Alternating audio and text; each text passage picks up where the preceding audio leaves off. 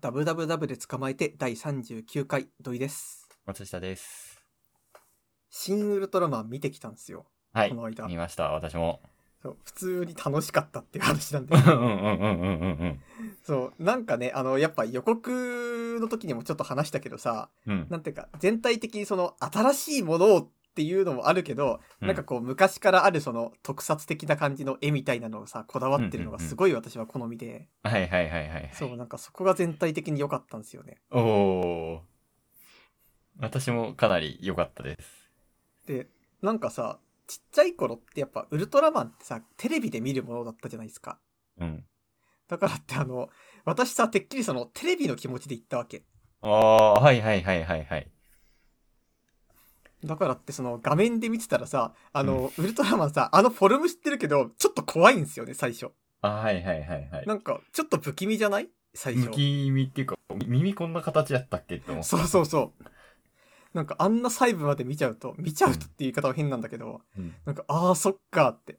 なんかあの、ちっちゃいその、ソフビの人形みたいなやつとは全然違うやっていう。なんかだからね、なんか一番最初の頃は、その、あ、ウルトラマンっていう、なんかバカでかい存在がいるんだなっていうのを、なんかもう一回自分の中で落とし込むところから始まったんですよね。はいはいはいはい。で、なんかそれで、まあ、ようやくウルトラマン見慣れてきましたかねみたいになってから、ようやく、よっしゃ、楽しんでくぞみたいな。はい はいはい。そう、だからってなんかね、やっぱりもう一回自分、大人になった自分がウルトラマン見てみようみたいな、なんかそういう感じに見れたのがね、すごい新鮮でした。なるほど。私は正直そんなに子供の時、ウルトラは見てなかったんで、ああ、なんかテねレビとかでやってんのも見なかったあんま見なかったっすね。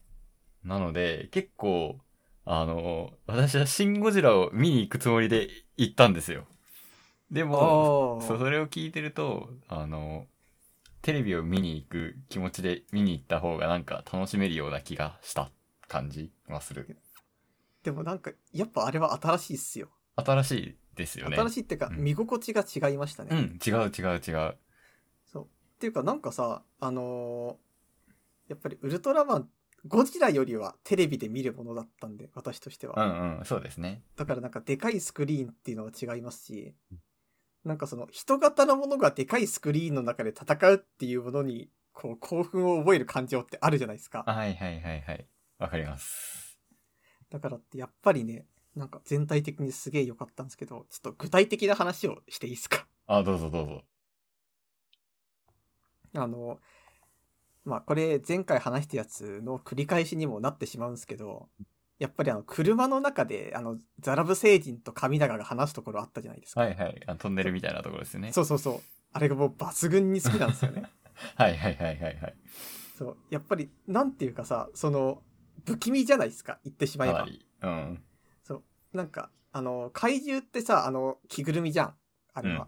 うん。だからって、その、明らかに異物が車の中にいて、あの至近距離ってめちゃめちゃ怖いわけだし、しかもその、サイドレバーに神高が手を伸ばしたところでさ、上からザラブの手がふっと止めるじゃん。そう、あの感じとかがさ、あ、なんかその、ちょっと懐かしいって思ったんですよ、あの時。はいはい。あそこのやり口テレビですよね。ああいうテレそうビそうですそうよね。テレビの絵ですよね。そう。だからなん か、ああ、これ俺知ってる、みたいな。うんうんうんうん。で、なんか、あそこの車のカットって多分まあ、車の中だからってその構図が限られるとかもあると思うんですけど、全体的にその何かしらの特撮で見たことがある懐かしさ。うんうんうんうん。そう。それがあった上で、しかもなんかあの、それなのに映画の絵ってさ、結構その、リアルな感じっていうか湿度があるじゃないですか。はい映画の絵作りは。だからって、あそこで急に、あの、特撮系のなんか絵作りだったからって、なんかちょっと不気味さが際立つんですよね。ああ、なるほど。そう、なんか、あ、なんかさっきまであんな、ちょっとあの、遠巻きに見るような絵だったのに、急にめっちゃ近くって、しかもなんか生活には一切存在しない異物がいるみたいな。なんか映画かだからか、こう、質感みたいのがこう、グッてこう入ってきますよね。そうそう。だからあそこがね、もう、ああ、これ予告で見たとこ好きなとこ、みたいな。はいはいはいはい。超良かったでです。す。あの、思ったんですけど、 うんあの、ゆゆあ、ここ予告で見たところだっていうのを、なんか開始30分ぐらいで全部見たような気がしませんあ、わかる。そう。全部はここで予告で見たところやっていうのがもう最初の30分ぐらいで全部出てきちゃうっていうそ感うじがあそうそうそった。うそうなんか本当に、それこそさ、最後の方でゼットン出てくるけど、ゼットン出てくる情報は一切なかったわけですなよかったですね。そうですね。いや、まあもしかしたら君たちならわかるでしょみたいな気持ちだったのかもしんないけど。いや、でも本当に、本当に言われてみれば確かにそうだ。そう30分ぐらいでそうもう全部出てきたもんね。全部回、あ、回収完了みたいな感じで。予告を見すぎたのかもしれないけど。まあでも実際、その予告で見た盛り上がりが最初に来てくれるとね、やっぱりこう乗りやすいっていうのありますよ。そう。なんかあのー見方が私結構どの見方でいけばいいのか、なんか最後の方まで結構わかんなかったところがあって、うん。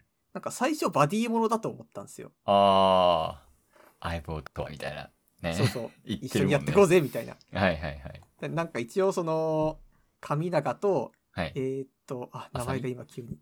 あ、そう、浅見が、なんかバディだからみたいな感じの会話を最初にするじゃん。うん。だから、こっから、ああ、なるほど、怪獣ドタバタココメディじゃないけど、なんか始まるのねって思ったら、はいなんか早速その神永が、あの、図書室みたいなところにこもるじゃないですか。うんうんで、まあ本からその地球人の情報を得るみたいな。うんなんか感じになってて、あれこれバディもの始まんねえぞみたいな。うん。そうなんだよね。薄かったよね、バディもの。そう。なんか結構しっかりバディをやるのかと思ったら、なんか意外と違う。てか、あの会話だけやんっていうバディそうのそうそう瞬間。そうだね。まあ、いや、うーん、そうね。なんか、もっとバディしてほしかった感は確かにある。なんか、シン・ゴジラでそうなんでもすよ見た、あの、あうんの呼吸みたいなやつ、ちょっと見たかったっていうのはあるね。なんかあの、結構さ、新、あの、庵野監督がか携わってるものってその、うん。なんか実写版だとさ、なんか書類申請だったりの雑務をすごい取り上げるあ部分がはあいはるいじゃはないいですかはいはいはいはい。そのシン・ゴジラが一番際立ったんですけど、はい。はなんかい。私、ああいうのがめちゃめちゃ好きだったわけですよ。うん、そうなんだよ、そうなんだよ。だからそういうなんてこう当たり前の仕事をそれぞれやっていく中でのバディ感みたいなのが来ると思ってたら意外とその違ったんですよね。いや、そうなんですよ。俺、そう、ほんとここ、ちょっと違ったなって思ったのが、俺、シン・ゴジラの、シン・ゴジラ2をなんなら見に行くつもりで、見ちゃ、見に行ったんだよ。うん、うん。そしたら、あの、この例えちょっと土井さんにも考えてほしいんですけど、シン・ゴジラ見よって見たら、俺的には、なんか、あの、クレヨンしんちゃん映画版を見た気分になったの。なんとなくわかある。いや、ちょっとギャグあり、みたいな感じで。うんうんうんで、最後にちょっと感動させてくる、みたいな感じで。ーなんか大人が淡々とやるものじゃなかったみたいな。そうそうそうそうそう。いや、でも、そう。最初、シン・ゴジラ見よって見ちゃったから、ちょっと、なんか、俺、正直、なんか見終わった後は、うおーって思ったんだけど、なんか、じわじわかなり良くなったったって感じなんだよな。はいはいはい。時間経過して、あ、良かったな、あ、良かったなって思い返してきたっていう、点数が自分の中でじわじわ上がるっていう現象がありましたね。そうあれ結局ウルトラマンの話だったんですよね。そう、そうなんだよ。そう。シン・ゴジラあとあの2ではない。そうそう。あとあの図書館のシーンでちょっと思ったのが、あ、これ寄生獣のミギーだってちょっと思ったんですよ。あー、あなるほの、どミね。ギーもさ、あのー原作だと、確かあの部屋の中にあった図鑑とかを見て、あ、うん人間というのはこういうものなんだろうな、みたいな知るじゃないですか。なんかまさに図書館はそういう感じだなと思って。だからなんか俺、そう、あと新一がいないミギーがめっちゃ頑張ってるみたいな感覚ちょっとあり ました。なるほどね。右本体がもう神長で、みたいな。そうそう。あの、読んでる本が、あの、野生の思考っていう、 ああ、思った。思いましたよね。そうなん予告でも見てた、出てたっぽいんだけど、俺予告では全然気づかなくて、野生の思考やんと思って、うんあれ、い唯一でもないけど、なんかそんな、難しいって本読め、やめることってあんまないんですけど、うん私唯一、難しすぎてやめた本があれなんです。野生の思考なんですよね。へえ、そうなんだ。はい。何書いてあるのか全くわからないっていう、日本語書いてあるんだけどわからない。 頭に全く入ってこないっていうのが野生の思考だったんで、うんなんかこう、自分の思い出とリンクして、これをわかる、なんだろう、ウルトラマン的知性みたいのを感じられて、なんか自分の体験とリンクしてよかったっす。なんかやっぱりその工事の存在みたいなのってなんか随所にありましたよね。ウルトラマンっていうのはなんか全然違ってみたいな。そうそう。ななんか、基ち本ょっと考察サイトを見ちゃったんですけど、うん。構造主義のなんか構造的な立場からウルトラマンみたいな感じで、そういうものだったみたいですね、野生の思考を出したのは。へえ。なんかあの、人間がまず、あの、性的にまず劣っているみたいなのがあるじゃないですか。劣っているっていうか、まだ進化の途中みたいな、赤ちゃんみたいな。うんうん。で、なんか他の星の人たちはみんな強くてっていう中で、なんか私がすごい好きだったのが、あの、メフィラスの、あの、科学的な側面、あの、科学技術の発展の側面がめちゃめちゃ好きで、うん。っていうのもさ、あの、ウルトラマンってあの、ベータカプセルで変身するじゃん。はい。で、まあ最初からさ、あのテレビ版とかでもああいう系はあったから、ああ、これが今回の変身アイテムねって思ったんだけど、なんかどうやら、その、その、メフィラスが言うには、なんかあれはいろんな成人が技術を持ってて、で、なんか自分も持ってると。で、その中でも自分はウルトラマンほど、あの、小型化できなかったけど、これですってベータボックスを出してくるじゃないですか。で、あれがね、すごい良かった。なんでかっていうと、言ってしまうとさ、変身するためのアイテムって、あんなベータカプセルみたいに小さくする必要ってないじゃないですか。言ってしままあえば。確かに。そう。なんだったらその、アサミが変身して巨大化させられた時だって、うんあの、メフィラスは異次元にベータボックスをしまってたわけですよ。うんってことは、別に変身する時だけ出してしまえば、使ってる間も異次元にしまっておけばいいわけだし、しかもその、すごい小が小型化して持ち歩くよりだったら、異次元にしまってた方が、まあ、壊れる、破損する原因とかも少ないわけだから、断然いいわけですよ。なんか、そういうのを感じたら、別にその、そこまで突き詰める必要のない技術、異次元にしまっておけばいいじゃんみたいな技術は、なんか、その、あの、そのサイズで運用しても一切問題ありませんよねっていう、まあそういう感じの考え方なわけですよ、彼は。ですね。そう。で、それがもうめちゃめちゃ刺さったんですよね、私的には。は。なんか私たちにとって、その、あの、ベータ技術っていうものはすごいもうオーバーテクノロジーなわけですよ。もうどうやってるのかもわからない。それでも、なんか彼らにとっては技術の一部で、なおかつ、まあ、ベータボックスを、てか、ベータシステムを使うんだったら、まあ、このベータボックス、ベータボックスで十分だよねっていう、そういう考え方で、あれを地球に持ってきてるわけで、なんかそういうところまで含めて考えたときに、ああ、この人は本当になんていうか必要十分のコストパフォーマンスで全部やろうとしてる人なんだなっていうのが、なんかあのベータボックスからも伝わってきて、そこがすごい好きでしたね。なるほどね。確かに、あのベーターボックスのでかさみたいな。ヘヘリコプターにボカーンと入ってくるみたいな。 そうそうそう。あそでこちょかっすとぎや笑ろったて。いう。うん。そう。なんか全体的にさ、その、コスト重視でやってるところが俺は好きだったんですよね。ああ、というのは。あの、それこそメフィラス星人がさ、あの、怪獣使い回してますよ、みたいなの言ったりと か。あ、はいはいはいはいはい。なんかお割り勘でお願いしますみたいな。そうそうそう。あれすごい良かった です。すごいよかった。あそこすごいよかった。そう。あと、あのお金どうしたんだろうって、やっぱちょっと思いませんでした思いますね。うん。やっぱ地球来た時最初なんかその、エクセルの仕事とか、バイトとかやったのかなみたいな。うんうん、うん。あ、パソコンいじるの得意なんで。ってしてパーって、あの、メフィラスハンドみたいなやつで。はいはいはいではい。なんか会社のエクセルパーってして、自動化しておきました。なん、やっぱあの、俳優すごい良くなかったですかみんな。ああ、そうです。あれは開演でした。はい。あの、山本浩二は、もうめっちゃ人間っぽすぎるんだけど、その人間っぽすぎるさが宇宙人につながって て、そう、みたいな。逆に、そう、斎藤匠は、うーん、どこか不自然なんだけど、それもまた、みたいな感じで、うんうすん。ごい良かったし、ああと、長澤まさみも、よ、良くなかったですかどうですかああ、私普通ぐらいでした。あ、え普通。あ、なんどのか、辺良かったですえ、なんか、うーん。なんか素敵な人感がね、すごい溢れてた。長澤まさみ。 かな。あと、あの、メガネの人いたじゃないですか。 あ、いましたね。えっと、な、なんて読むんだ、これ。船に緑さん。船森さんでいい、んあえっと、船船森べささん。うん。早見あかりなんですね。へえ、あ、そうだったんだ。パズドラの CM あるじゃないですか。うんうん。あの、菅田将暉くんが やってる、あの、なんだっけ、パズドラじゃねえや。グラブルの CM だ。うんうん。あの、グラブってるの、女の子の方って、早い目明かりですよね。あ、そうなのそう。へえ。すごくないと思って。グラ、グラブってるよ、みたいな。あ、グラブルからウルトラマンに行けるわけです。そう。いやー、俳優ってすごいなって改めて思ったわ。まあ、演じるってそういうことですからね。ですね。なんかちょっとだけ話それたこと言っていいですか あ、どうぞどうぞ。あの、菅田将暉が、その、うんグラブルの CM やってるみたいなやつを聞くと、やっぱり花束みたいな恋をしたこと、ちょっとだけ考えちゃいません。おー、思いますあお思い前ます。グラブルできてるのか、いや今はって。っていうか あの、この前、あまた、それちゃいますけど、あの、はいノベライズみたいのを読み直して、うん。あの、改めて花束みたいな恋をしたいいなっていうのと、を思いましたね。ノベライズは本当にそのまんまなんで別に読んでも読まなくてもって感じだったんですけど、非常に面白く読めました。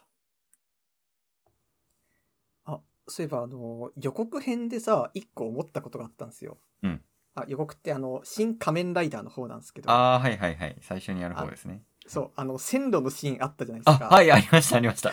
ああ、これ好きなんだなって思いませんでした。はいはいはい。いや、これはもう本当楽しみで仕方がないという感情になりました。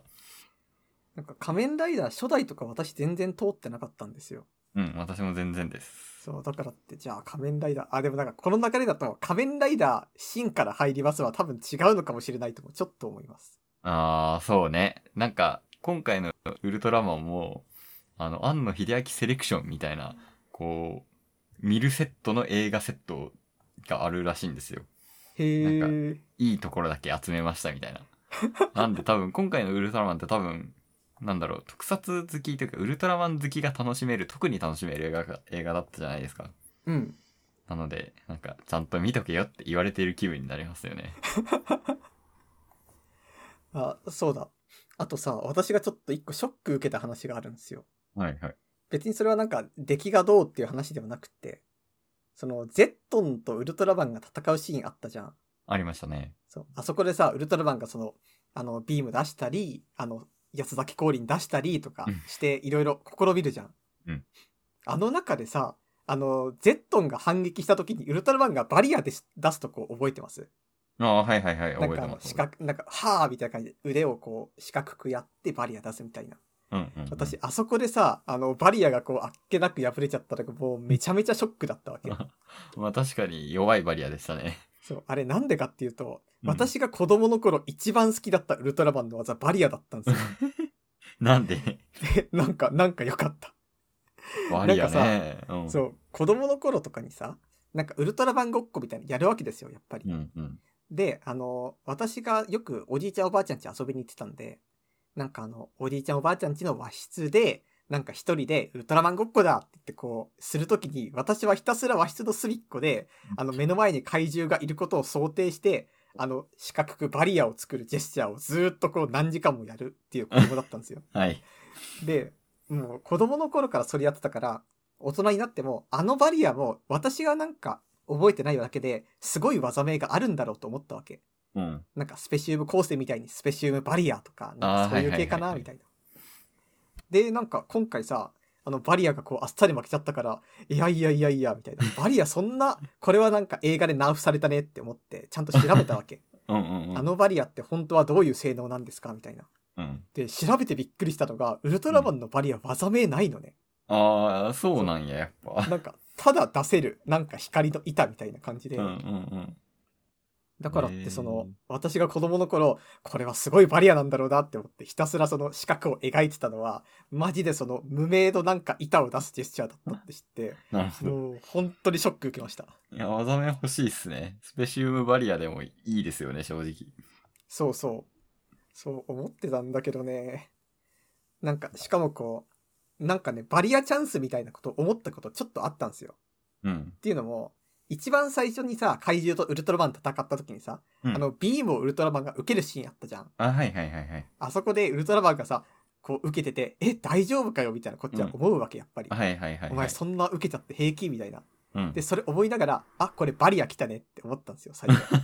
なるほど。あー、なるほど。ここでバリア来て、なんか敵の攻撃一回防いで、みたいな。って思ったらもう、普通になんかこう、放射線を除去していますみたいになったし。ですね。そうで、ゼットンの反撃でバリア来たって思ったら負けちゃうし、みたいな感じだったから、これ、新ウルトラバン2で、こう、バリアがね、より強力になるのを私は、こう、今か今かと待ってまし た。なるほど。バリアか、そんな注目して見てなかったなはやっぱなんか好きな技があるとね、なんかそれのこと考えちゃうんですよ、やっぱいり。はいはい。なるほどね。なんか、それこそその、八つ咲き降臨で、あのーザラブ星人倒すとこあったじゃないですか。うんうんうん。なんかあれとかもそのテレビ版で八つ咲き降臨を倒す時のあれの結構オマージュが入ってる感じがあってよかったです。へえ。そう、なんかやっぱオマージュだらけっぽいですね。そうすごい懐かしい気持ちになるの、あれ見てると。あの、ウルトラマン大回転、 大回転っていうか、あの、あ ぐるぐるぐるってうん回るやつ。うんそう。あれはって思いましたけど。 そう。あれなんか大人になってから見ると一瞬マジかよって思うん ですよ。やっぱりそうね。あれでいいんかっていうのは思いますけど。まあ、あれが良さなんでしょうね。そう。だからなんかこう、やっぱりなんかゴジラ、なんか、どうなんだろうね。こっちもやっぱり、ウルトラマン見るぞの気持ちで行かなきゃいけないやつだったのかもしれないっすね。うーん、いや、本当にそうだね。多分そうだった。ウルトラマンセレクション見るか。まあ見たらきっと面白いでしょうね。かなぁ。俺、仮面ライダー一番初期のやつ、何話か挑戦しようとしたことあったんですけど、うん。やめちゃったんですよ、見るの。あー、やっぱ時代離れすぎるとっていうのもあるんですう。そう、そうなんだよななんで、どうなんだろう。楽しめるかわからんけど。でもガンダムとか楽しめるからないけんのかなどうなんだろうでもなんか、ガンダムと特撮ってやっぱちょっと違うとこあると思うんですよ、ウルトラちマょっンは。と違いますね。うん。なんか、ガンダムってこう、一貫したテーマがあるじゃん。うん話うんうんうんう全ん体はいなんかはいはいはい。 40話とかを通してなんか物語が動くけど、はいは言いはっていし。まえばウルトラマンってその、一話完結ですからね、仮面ライダーとかもそう。そうなんですよ。なんか、1から10まで全部ちゃんと見るものっていう感じでもないんですよね。うん。そうなんだよなやっぱ好きな怪獣を探すとか、そっちなんですかね。ああ。なんか入り込める怪を探すみたいな。うんうんうんうん。私、ウルトラマンの怪獣だとペスターが好きなんですよ。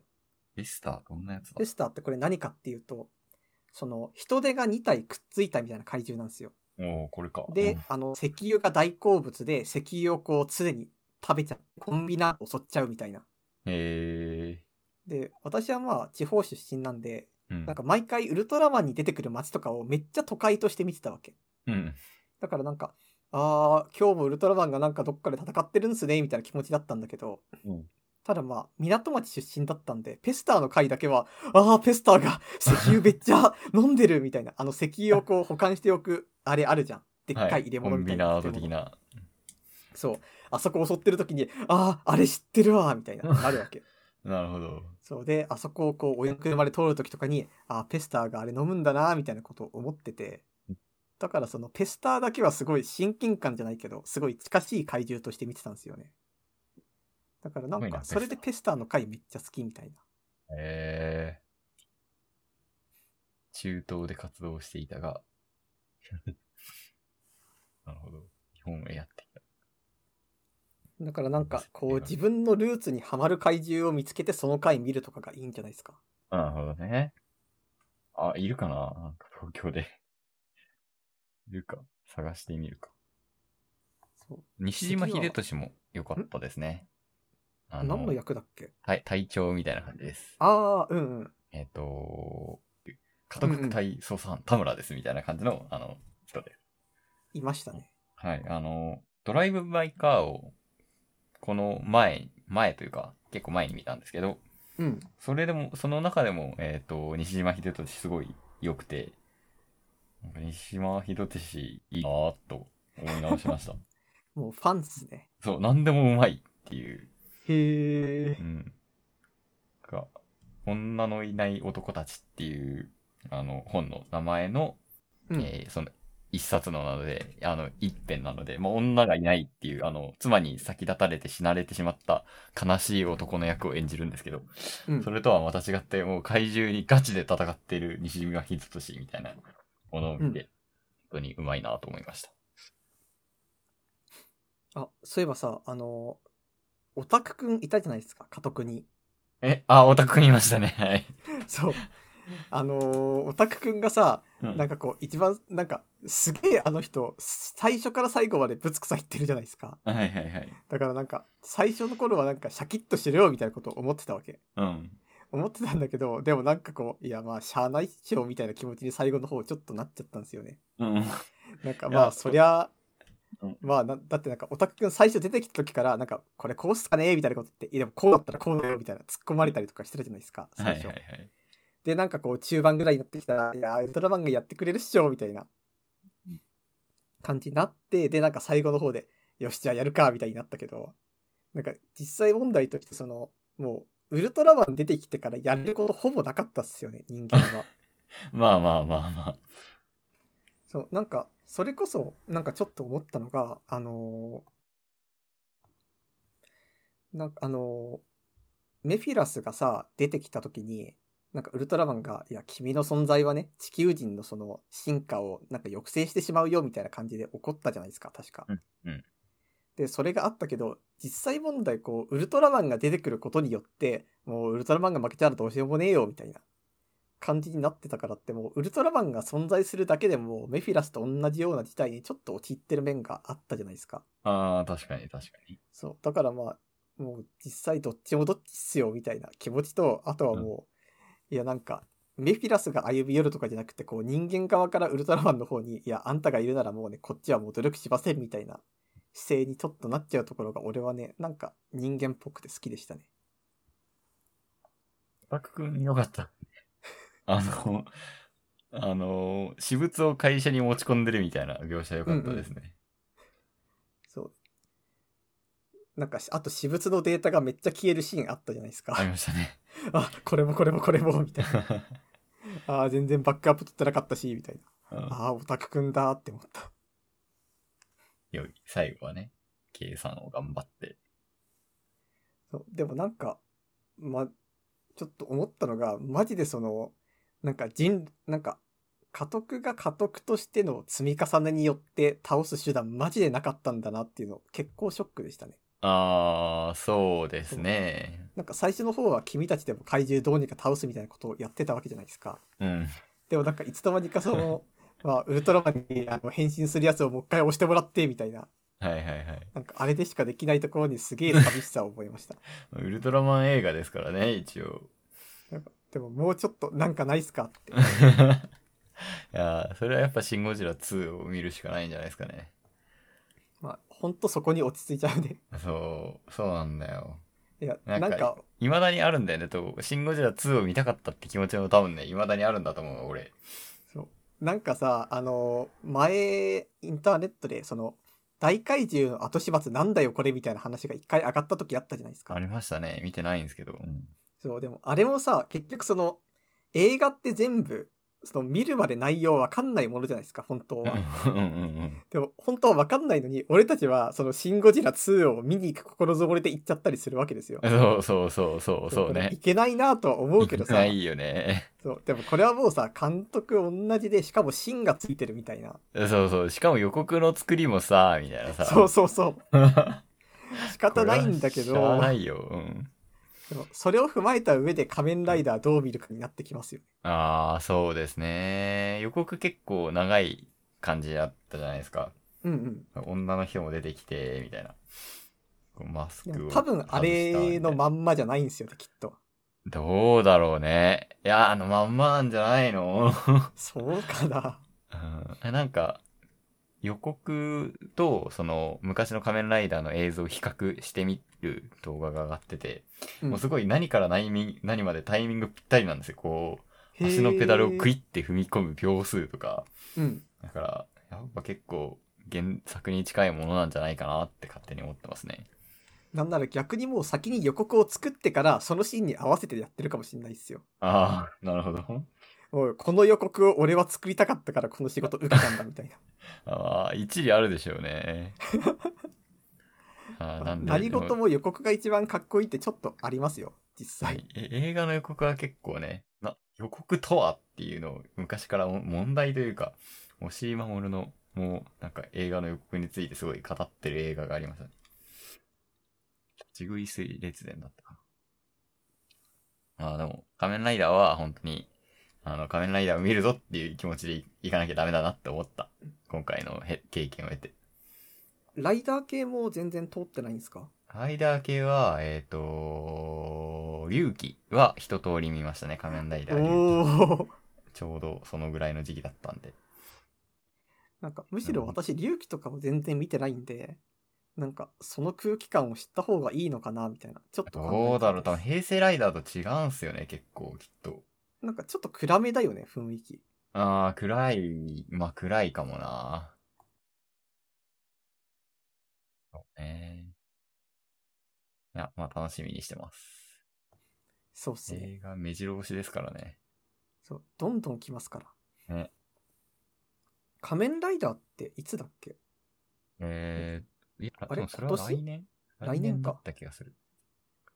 でも、仮面ライダ仮面ライダー終わったらもう次なんだろうね。ー。2023年3月ですね。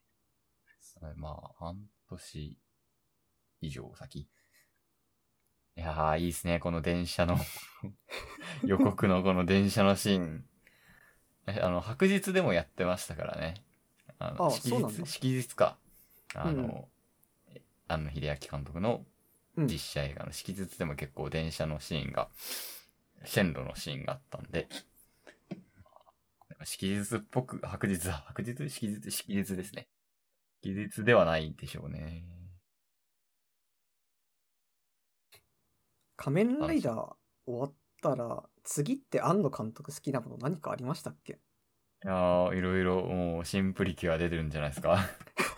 あと、新せヒーロー戦隊ものもあっても良さそうですよね。新ガッチャマンとかね。あー、ありそう。アニメなのか実写なのかわかんないですけど。 なんか思うんですけど、なんかこのまま庵野監督が新しいものを作らないことになるのかなってちょっと寂しい気持ちがあって、なんかい、るんじゃな、どうなんでしょうね。なんかちょっと思うんすよ。あの、は例えば、エヴァをさ、あの、まあ、新エヴァで終わりってなったけど、なんか実際のところその、私たちがもしかしたら見たかったエヴァっていうのは、なんか、例えば、なんか、し、あのー新劇場版のジョ・ハがあった後に、例えば2年後に Q が放送され、放送っていうか上映されて、その後に、また2年後に、あのー新、あの、新エヴァが上映されるっていうスパンで作られた時の作品が一番見たかったんじゃないかって、時々思う時があるんですよ。はいはいはい。なんか、要はその、時代を得ることによって、まあ、作り手だっていつの間にかその時代に合わせた作品は作っていかなきゃいけないわけじゃないですか。うんうんなんか、それがどれだけその、エヴァが庵野監督のものだったとしても、やっぱり合わせるところは合わせるわけですよ。うん。うん。あの、確かさ、あの、エヴァ作るドキュメンタリーみたいなやつの時にさ、スタッフが結構アイデア出しするシーンあったじゃないですか。ありましたね。はい。だから、当然その、庵野監督よりも若いスタッフとかも、これこうした方がいいんじゃないですかとか言うけど、その人たちってその、今の価値観でこう、アイデアを出すわけですよ。うん。でも、もしかしたらその、エヴァのテレビ版から続いている文脈っていうのは、もしかしたらその、あの、ちゃんとエヴァのし、あの、新劇場版を2年間隔とかごとに放送していた時の文脈で作られたものだった方が、本当は近かったんじゃないかみたいな。ああ。いやでもそれは多分もう一回見てるんですよ、俺たち。あの、愛、世界の中心で愛を叫ぶと う、ーんあの、あれをそこに加えていいんだろうか。うん、あ、でもそうなるのかそ。う、急激でもう一回見ました。そのリバイバルを見たから、あれはあれで良かったんだと俺は思うな。じゃあ、そう、そうなのだっか。て、急激2って多分、急激以上のもので出なくないですかどうなん、どうなんだろあ、でもそうかもね。ううん。あの流れであれと同じようなものでより良いものでしょそう。難しそれはいで多すね。分難しい。あの方向性で、じゃあどこを直してくださいっていうのもないよ ね。いやもっと病むみたいな感じになるじゃん。うん。アスカ死ぬ、死ぬかーみたいな感じになるじゃん。うん、シンジも死ぬかーみたいな、な、なるしかないじゃん。 なので、私は良かったと思いますよ。じゃあちょうど良かったのか。そうでも、確かに新しい何か見たい気持ちもするけど。そう。石井守監督みたいにね、ぜひブラドラブみたいなやつをね。いや、実際、押井監督がブラドラブを今作ってるのは本当にすごいことな本んで当すそうだと思いますよ。うんだって、航空機動隊作って、その後にブラドラブを作るっていうのそ は、うそうそうそうそう。どんな流れかマジでわから ない。パトレイバー作ってブラドラブだからね。そうですね。でも、そういうのできる、そう、もしかしたらそういうのを見たいのかもしれない、俺も。そうそうそあのう監督そにう。だから、俺たちはもっとブラドラブに感謝しなきゃいけないわけです よ。あんま感想出てないけど、世の中に。いや、でもなんか、もう、すごい、絶賛してる人は絶賛してますからね。ですね。私の知り合い全員絶賛してるんで、逆にあちそょうなっんだとどうなんだっていう気持ちに。なるほど。なんか、界隈になんか刺さってるんですよね。そうなんや。でも、本来そういうものですかね。どんなコンテンツでも。ドラマであれ、まあねアニメであれ。うんうん。そういえば全然違う話していいですかはい、どうぞ。この間、その、祝祭の呪物展っていうのを行ってきたんですよ。おお呪物。そう。まあ、呪いのもので呪物ですよね。うんで、これが何かっていうと、あの、世の中にはまあ、いろんなコレクターがいるわけで、うんその呪物コレクターっていう人たちがいるわけです。うんうんまあ、あちこち行って、その、いろんな場所のやばい民話とかを調べたり、あとはなんか曰く付きのものをいろいろ、ああ、こんなのあるんですねって調べて収集したりみたいな。で、まあ、そういう人たちが集めた呪物を、こう、いろんなものを展示してお客さんに見せるっていう回だったわけうん。。おおうん。で、なんか、へえ、そんなのあるんだって思って、まあ、ちょっと興味本位で行ってみたんですよ。うん。で、行ってみたら、まあね、その、まあ怖かったのは怖かったんだけど、うんまあ、それ以上にその、まあ自分のその流されやすさみたいなのを気づいて落ち込むっていうことがあったわけ。な流されたんですかそう、流された。めっちゃ流されやすくって。っうん。ていうのも、あの、まず見に行ったわけ。で、見に行く時の行きの電車でさ、いろいろエゴサーチすると、うん。なんかどうやら、その、撮影に行ったあの、仮面凸さんって知ってますなんかライターの方なんですけど、漫画とか書いてる。わかんないな。なんかそういういろんなこう展示とか行ったり、あと普通にエッセイ漫画とかあげる人がいるんですけどへーうんうんうん。で、なんかその人が、あの、取材で行ったんだけど、その、取ったデータ全部消えちゃったみたいな。うん、で、どうやら、そういう風にデータ消えるのは、その人の他にもいて、なんか6人ぐらいの人のデータがもうすでに消えてるみたいな。へそれ聞くとさ、本当かって思う反うんう面、んちょっと怖いじゃないですか。ーうん。で、へーって。で、その後になんかいろんな人見たら、なんか自物展見た後、なんか視線を感じる怪現象があったみたいな。うん。実際は話半分ですよ。見てるこっちとしては。はいはいはいだってそういうのってさ、実際家のきしみって毎日起きてるけど、そうんうんうんうの、んたまたまその日が呪物展だったみたいな話じゃんはいはいはい。そうそう、そうですね。そう。それにライターとかのやってる人だってさ、私、あの、まあ、やっぱり職業柄その、普通に使うよりも過酷なカメラの使用とかをするわけだからって、当然どっかで壊れたりするわけですよ。だからまあ、それでデータ飛んじゃったんじゃないのみたいな。思いながら見に行ったんだけどさ、やっぱ会場一歩足を踏み入れると、ちょっと怖いわけ、やっぱり。まあね、うん。だってその、当然のことながらさ、まあ、呪物がありますって言ってるわけだから。うん。で、なんか、ああ、めっちゃ怖って思いながら見てたら、なんかね、やっぱりその、やばいものはやばいわけですよ。説明とか読んでも。うん。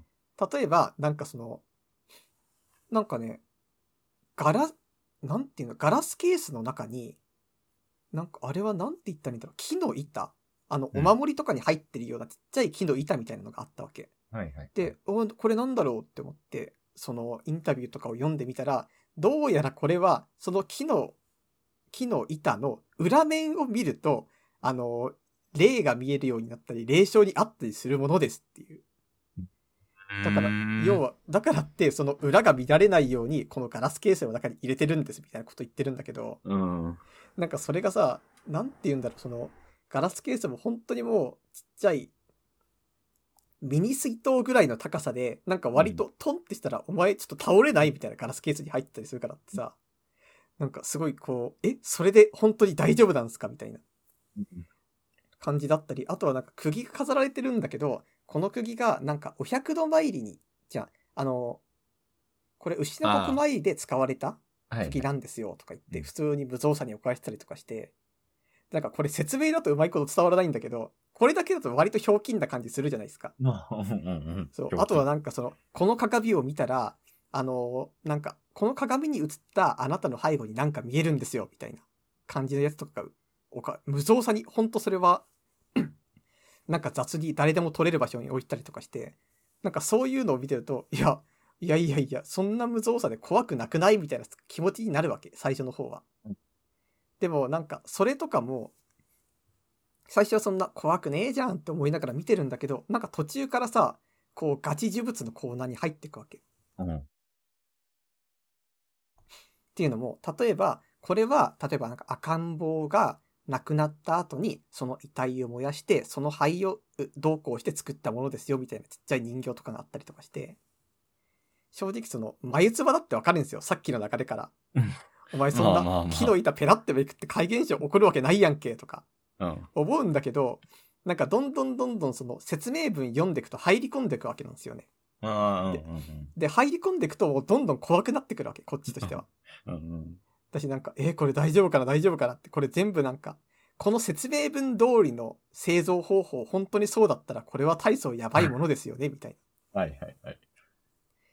で、なんかそういう感じで、えー、怖っみたいな感じで、どんどんどんどん見ていったんだけど、なんか、それ、もう、それ見終わった後はもう完全にもう出来上がってるわけ。怖い感じが。で、自物で見終わった後に、ああ、めちゃめちゃ怖かったってして出るわけですよ。で、帰りの電車で、あの、自物店でエゴサーチしたら、今度 VTuber の人が動画を上げてたわけ。へえなんか、あの、自物店行ってきましたっていう風にうん、ですこごのいな。呪物展行ったらこういうことがあってすごい怖かったんですよ怖かったっていうかこういうのがあったんですけどって話しててでもその人怖いとか言わないわけっていうのもこういう風な呪物っていうものはあるけどこういうのもきちんとなんか製造過程があってこうこうこういう風になっててっていうのがあるからなんかそれぞれに民族学的な立ち位置のいろんな見方があるんですよみたいな解説をしてたわけおうでそれを見た瞬間にあ俺流されてたなと思 って なるほどね、そこで。そうまず一回そこでああ確かに流されてたわうんだって、その思い返してみれば確かに、その、牛の国参りの釘って言うけど、あれだってその歴史があるわけじゃないですか。ちゃんとうん呪いが成立するまでの。でもそれを私は全然その、ないがしろにして、ああ、怖い怖い怖いみたいな思ったし、なんか赤子のその遺体の灰をどうこうとかしても、実際のところそういう風な、なんか、そういう文化があって、そういう呪いをどうこうみたいなのも作られるんだからって、しかもあれはなんか、持ち主に幸福を呼ぶものですよ、みたいな。そういうのがあったから、あ、これはなんか祈りの文化の延長なんだな、みたいなことを思って、あ、はいはい。俺はなんかすごい恐怖に流されてたけど、なんか結局その会場の空気に飲まれてたなとか思ったわけ。うんうんうん。で、ああ、いかんいかんいかんって思ったんだけど、で、その後さ、もう一回その、なんかインタビューとか読むわけですよ、ネット記事を。はいはい。で、それ読むと、なんか今度は、まあこうやってね、なんか、まあ呪い呪いみんな怖い怖いって言ってますけど、でも実際のところは、なんかこういうのって結構祈りの気持ちで作られてるものも多いと。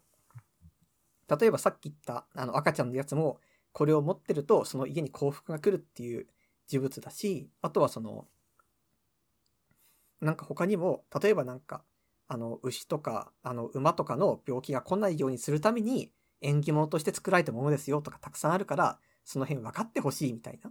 はいはい。なんかそういう趣旨の話があったわけですよ。うんうん。なんか結構みんな幸福を願って作られたものなんですみたいな。で、はいはいああ、なるほどって思って、そこで終わればよかったん ですよ。幸せな気持ちで終われるから。うんうん。でも、その後やっぱりエゴサーチまだ続けちゃって、うん。っていうのもその、俺は自分の勘違いをちょっと恥じて正そうとしたわけ。気分としては。ああ、本当はもっと正しい意味を知ろうって思って検索していったら、うんうん。なんか今度は呪物店行った時にこんなものがあって係の人と話したんですよっていう人のツイートがあったわけうん。で、それ何かっていうと、呪物店の会場の端の方に、なんか白いは、白い皿と、あとはなんか灰があったと。で、うんこれなんだろうって係の人に聞いたら、あ、これは、あの、呪いを薄める効果があるお香を炊いた後なんですよと か。うん。うん。あと、なんていうかその、呪物こん、あとさっきのインタビューとかをもう一回読み直すと、呪物っていうのは、なんか怖いものではあるんですけど、これだけたくさんの人が見たら呪いは薄まるでしょうみたいなことも書いてあ って、あれって、うんお前たちなんかさっきまでその幸福の象徴みたいな感じの立ち位置でいたけど、急にその、なんか呪い薄まるでしょみたいなことを言ってるじゃんみたいな。しかもその、俺たちに何にも言ってなかったけど、お前、会場の隅の方で呪いが薄まるお香みたいなの炊いてたっぽいっすよねみたいな。うん俺、それ全然聞いてないんですけどってなってからもう、また今度流されて抜群に怖くなってきて、あれって。うん俺さっきまでその、ああ、祝福じゃん、呪物ってって思ったけど、はいはいはいこれ流されてたな。怖いものじゃん、本当はっていうふうに、もうさらに流されて、ダブルで流されてますね。そう。だってもうその、よくよく考えてみたら、確かにその、幸福を呼んだり、だなんか、あの、家畜の病気とかが来ないようにするたびに作られたものもあったけど、うんあの中のもう、8割方は、もう基本的に誰かをこう、呪うものだったりとか、まあねあとはなんか曰くがあるものだったぞみたいな。あとはなんかどんな言われがあるかわかんないけど、とにかくやばいものだから持ってきたとかもあった し、なん ていうかその、あの会場やっぱりその、俺流されてたけどガチで怖かったとこじゃんっていう風に、真相気づいたわけですよ。なるほど。いやー、楽しみ方としてどっちが正しいかわかんないですね。そう。でも本当にもう、もう二重三重に流されたん で、実際自分でもあれどっちの楽しみ方が正解かわかんないです。そうですね。ただ面白い呪物もあって、うん。なんか、呪いの絵っていうのがあったわけですよ。うんうん、で、これがなんか、海外の人がフリーマーケットで買ったら、なんか買った時からもう、家でいろんな怪現象が起こったと。うん。なんかあの、キッチンの様子おかしかったりとか、給湯器壊れたりとか。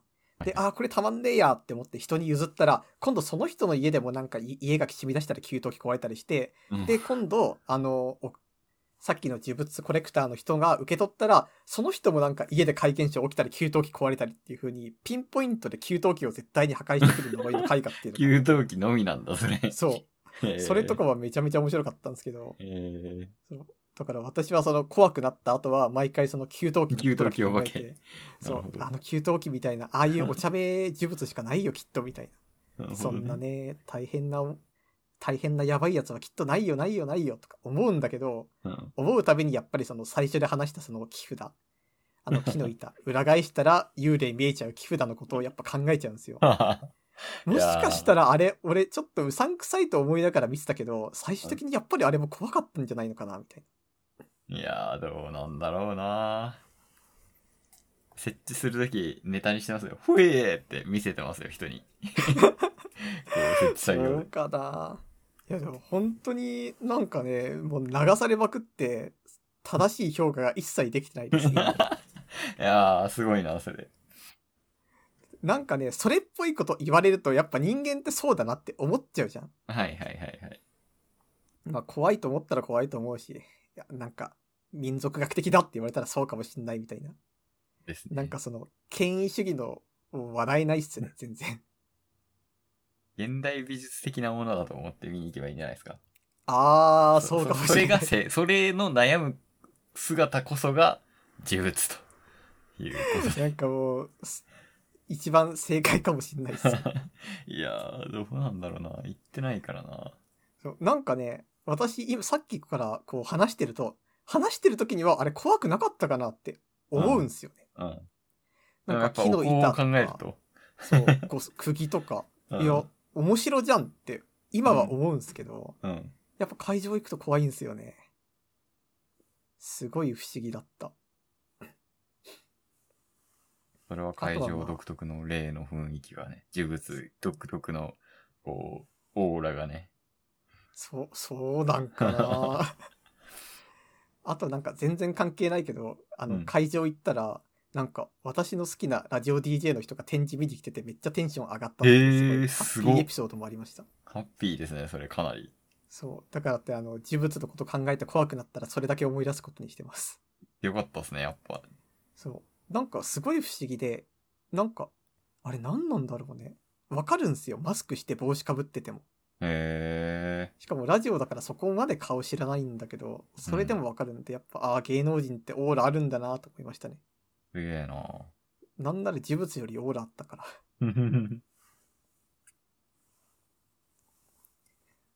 そう、私は最近そんな感じですね。私、あの、そうですね、まあ、手短に話すと、ササウナ、サウ、サウ活サウナー流行ってるじゃないですか。はいはい。えー友達に誘われて行ってみたんですよ。味おーまあ、なんか、なんだろう、温泉についてるサウナみたいなのは軽く入ったことありますけど、うんそういうんじゃない、もう、ザ・サウナの店みたいなところに行ってきたんですよ。どういうこといフラや、ンまあ、風呂はあります。風呂はあるんですけど、サウナの方を、こう、メインで売ってる感じのへえと。ころ、なんかこう、なんだっけ、新宿で有名なところあるんですけど、私が行ったのは新橋の有名な、オアシスサウナアスティルっていう、まあ、有名らしいんですけど、うんう行っん。てきて、まあ非常に良かった。まあサウナなんか独特の入り方があって、うんサウナいっぱい入って、水風呂バッて入って、うん。で、なんかその後、なんか外気浴みたいなこと言うんですけど、まあその時外気じゃなかったんですけど、こう椅子みたいなのがあって、わーってやると、こう、スッキリするみたいなやつ。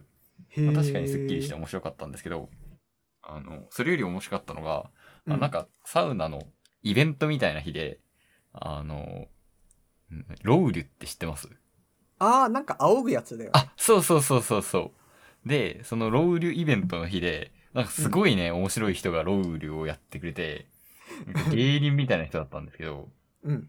ね、熱波師っていう、なんか謎の資格を持ってる人で、え、もうそんなのあるんだ、今。そうそうそうそう。なんかね、すごい笑わせてくれんの。で、しかもそれが、あの、新ウルトラマンネタだったんだよ。どういうことなんとかなんとか私の好きな言葉です。うわーみたいな感じで。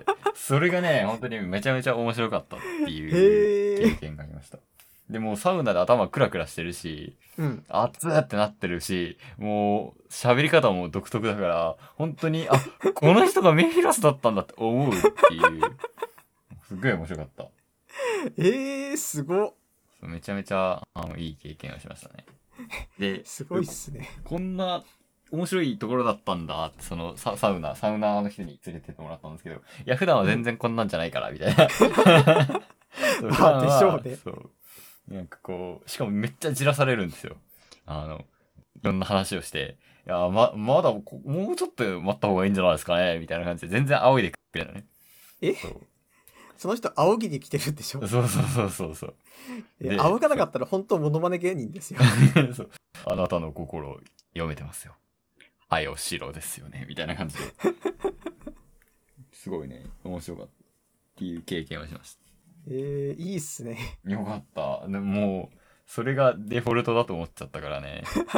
そういう日にまた行きたいってなりました。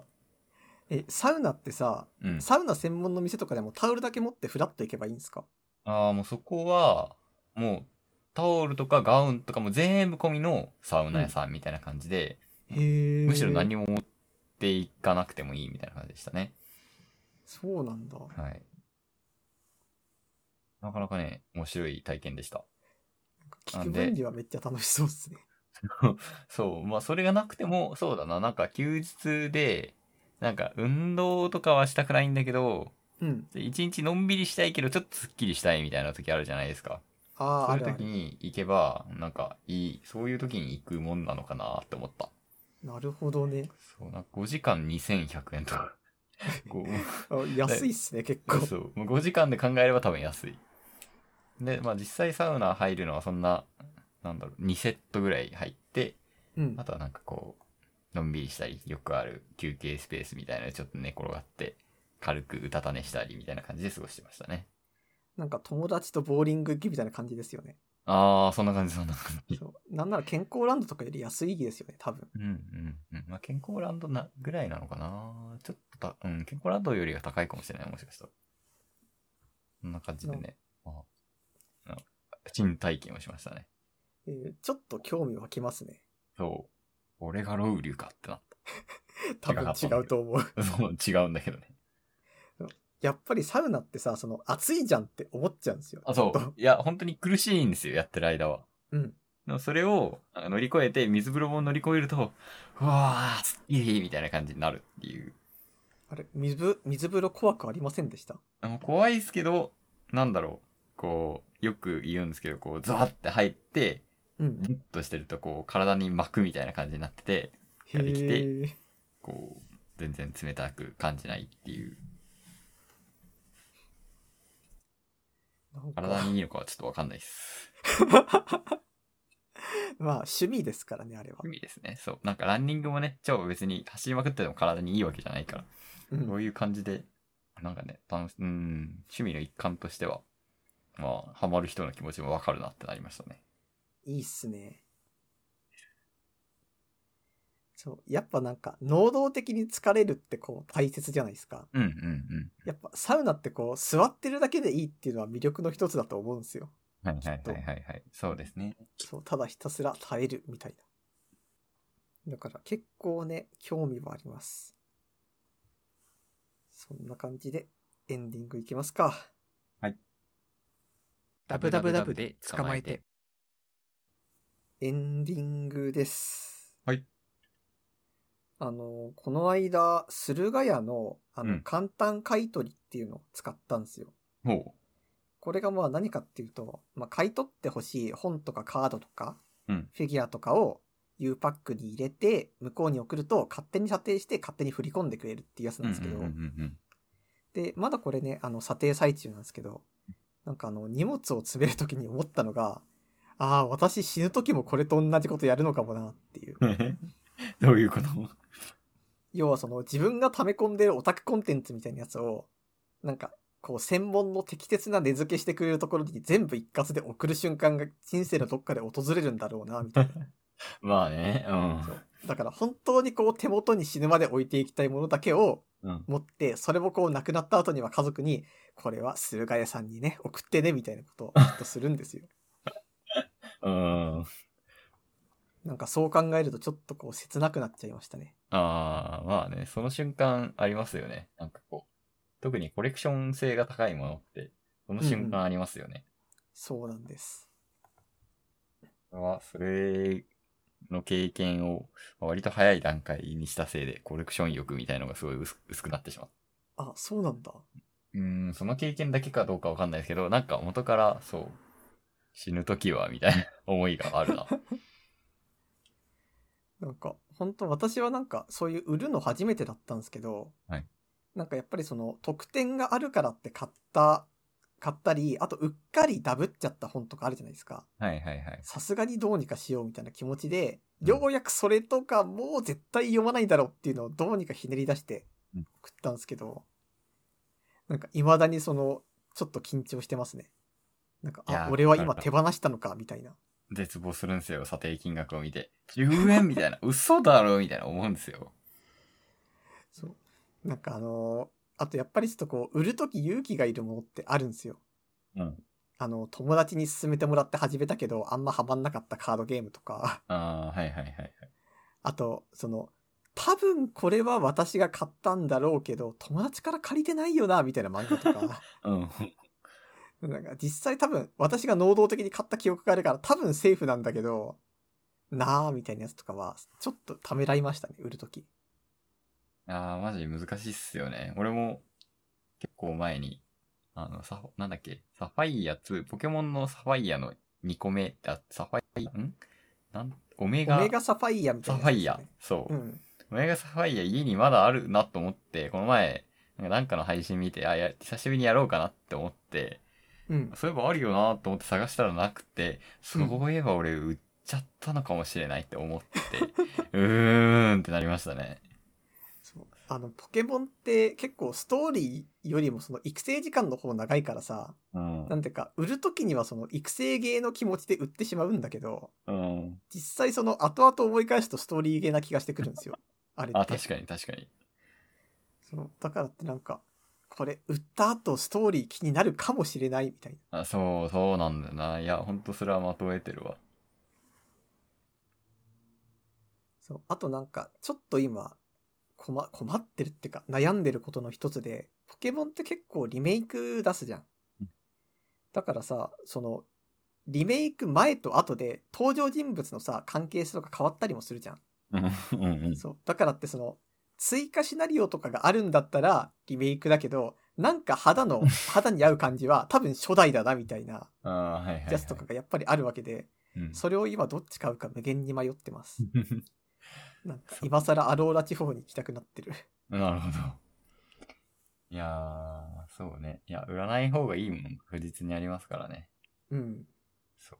あの、3DS とかマジで売らなくてよかったって 思った。いや、だって起動しないじゃん、みたいなことじゃなくて、たまにそう、あの、オメガルビーみたいなことがあるんだよっていう。あそういえば最近、その5等分の花嫁のスイッチのゲームを買うか結構迷ってましあて。ー、売ってますね。そあてか、いろんな媒体で売ってますよね。プレステとかでも売そうってるマルチコンテンツですよね。なんか、おとといってかな、6月2日に新しく出たやつが、うんなんかどうやら各ヒロインとの F ルートが見れるみたいへらしいんですよえー、そういうことか な。。そう、もうなるほど抜群に気になるじゃないですあ か。抜群に気になりますね、それ。そう。だからもうこれは買おうかなってなった時に、うん。なんか媒体にスイッチがあってやっぱ驚いちゃったんですよ。うん。なんでかっていうと、その、やっぱりさ、私の中のイメージする任天堂って、どうしてもその、ゲームキューブとかのイメージなんですよ。最初うんうんに、こう、がっつりやり込んだのがそういう系なんで。はいはい。マリオとか、みたいな感じ。そうそう。みんなでこう、スーパーマリオサンシャインやろうぜみたい な、あの感じだから、どうしたってさ、その、任天堂がまさかそのギャルゲーを出す、出すとは、みたいな感じなわけ ですよ。こっちとましあては。はい、そうですね。いや、がギャルゲーですよね、普通に。中、そうコンテンツを考えれば。うん。確かに。そう。だからって、どうしたってさ、本当にこれスイッチで出てるんですかみたいな。え、なんかスイッチだと、あの、コンテンツの CG イラストがやたら少ないとかないっすかみたいな気持ちになるわけ。うんうんうん。でもなんか、多分、実際そういうの、います、今、あの、一切の差異がないんだろうなって思うと、なんか、未だに信じられない。ああ、それを聞くとちょっと欲しくなってきたな。なるほどね。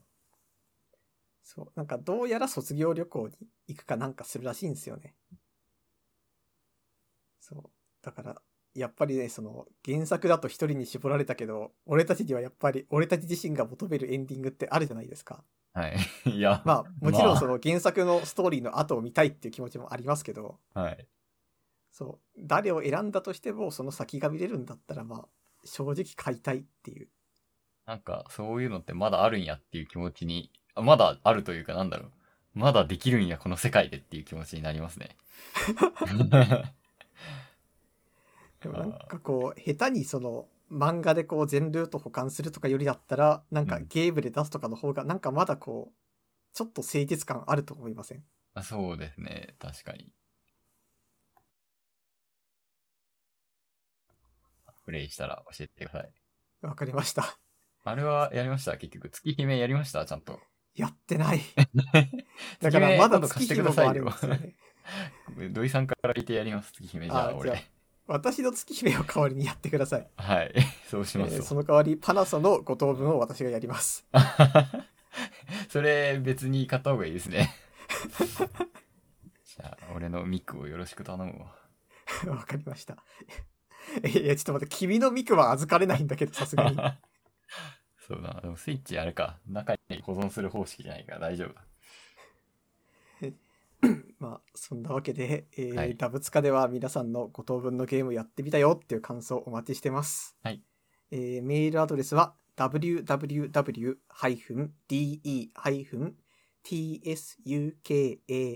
www-de-tsukamaete アットマーク